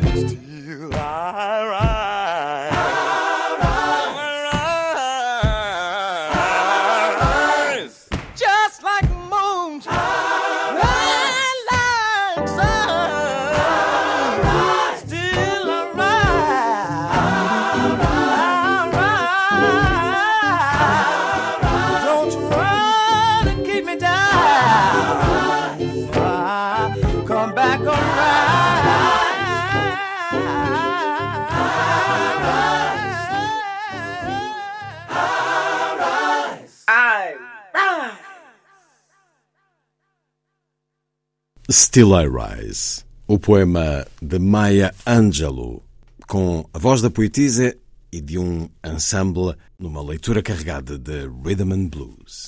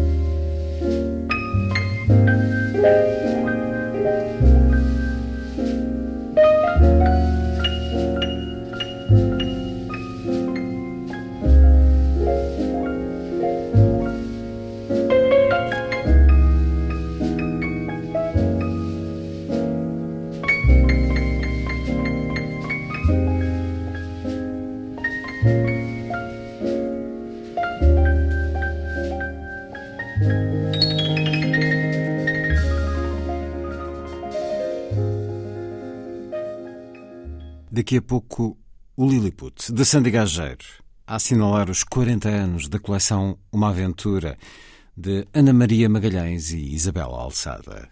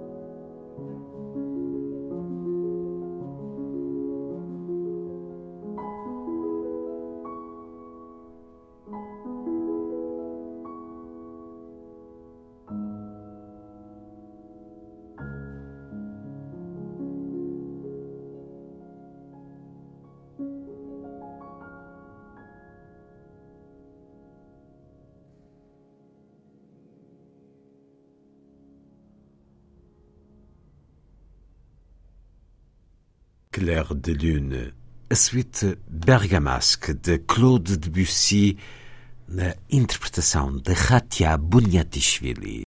A seguir, Lilliput é o pequeno grande mundo dos livros para os mais novos, percorrido semanalmente neste programa por Sandy Gageiro. Diz Lilliput. Lilliput, Lilliput. Lilliput. Quem diria, a coleção Uma Aventura faz 40 anos. A coleção de livros infantil-juvenis está de regresso com duas edições especiais que celebram o aniversário do lançamento da série. O primeiro saiu já este mês com o nome Uma Aventura nas Arábias e em outubro vai ser publicado Uma Aventura na Quinta dos Enigmas e ambos contam com ilustrações de Arlindo Fagundes, que se encarregou das capas de todas as obras da coleção. Pessoas que foram nossas leitoras quando a coleção começou, quando escrevemos as primeiras a Aventura na Cidade, a Aventura nas Férias de Natal e que agora estão a ler a Aventura nas Arábias, que foi o, o último que saiu. E vamos este ano já disse, vamos vai também sair uma aventura na passa-se na Quinta da Regaleira, mas nós chamamos na Quinta dos Enigmas vai, vai sair e temos esperança que, que também os leitores que se, se interessem, se entusiasmem, porque é sempre a, a, a, nós procuramos, em primeiro lugar, que eles gostem de ler, mas também chamar a atenção para realidades que são interessantes e que abrir tanto o espírito para outras coisas. Tivemos muito, muito feedback porque pusemos nos primeiros livros a morada da editora nessa altura e recebíamos toneladas, mas verdadeiramente toneladas, de cartas e de postais com opiniões das crianças. E agora é mails, não é? Agora recebemos mails. Portanto, é difícil dizer isso, mas é, foi interessante, por exemplo, receber feedback de Angola, por exemplo, de Moçambique, de filhos de imigrantes de várias partes do mundo, de perguntas de crianças que viviam na Austrália, quer dizer, foi muito, muito comovente. De filhos de diplomatas que diziam mantenha a ligação ao meu país através dos livros de uma aventura, porque nós, a maior parte das aventuras passam-se em Portugal. Este, por acaso, é nas Arábias, é num país, é Oman, um país da Arábia, mas a maior parte do, dos livros passam-se em locais portugueses, não é? Portanto, tem sido muito, muito bom e isso tudo é que nos fez também continuar. Claro. Ver como o público gosta e pede mais e, portanto, tem sido muito bom. Ana Maria Magalhães e Isabel Alçada, as incansáveis autoras. O primeiro livro, Uma Aventura na Cidade, saiu em 1982. A conta já vai em 63 títulos publicados e 800 reedições ao longo destes 40 anos. Parabéns! E de saída, para celebrar o Dia Mundial do Livro, dia 23, a editora Presença propõe festejar com o lançamento do livro O Ano Imaginário, da autora Inês da Fonseca, que conta já com 13 livros infantis publicados a nível nacional e internacional. Vai contar com a contadora de histórias Elsa Serra e com muitas coisas para fazer e experimentar. Até para a semana.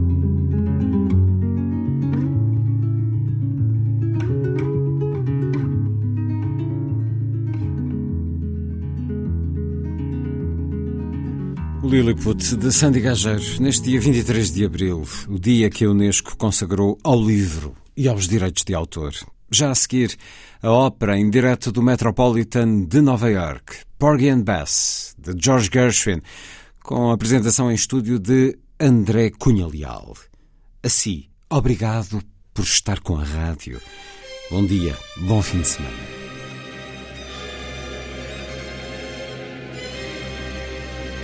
A força das coisas.